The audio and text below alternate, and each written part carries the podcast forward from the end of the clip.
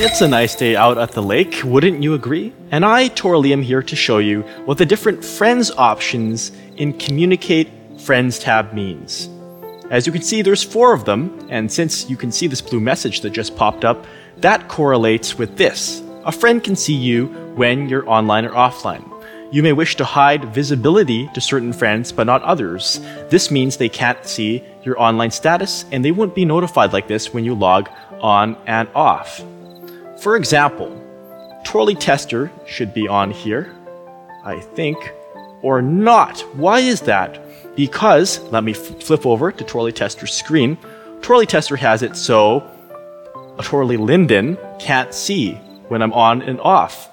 However, if I enable this, a few moments later, we can see this, and then I can see Torley Tester's online status.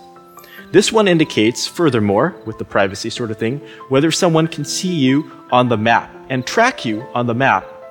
If I enable this, turn this on, and now let me go back to Torley Tester.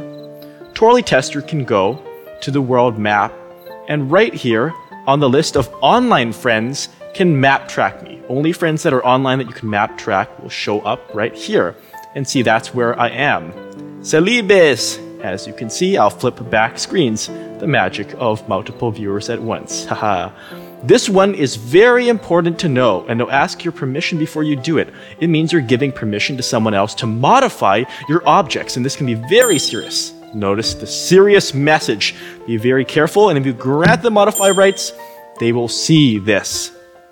And if you don't like them, heck, you can delete them. Bye. And the privileges will be revoked as well. Go ahead and try these options out.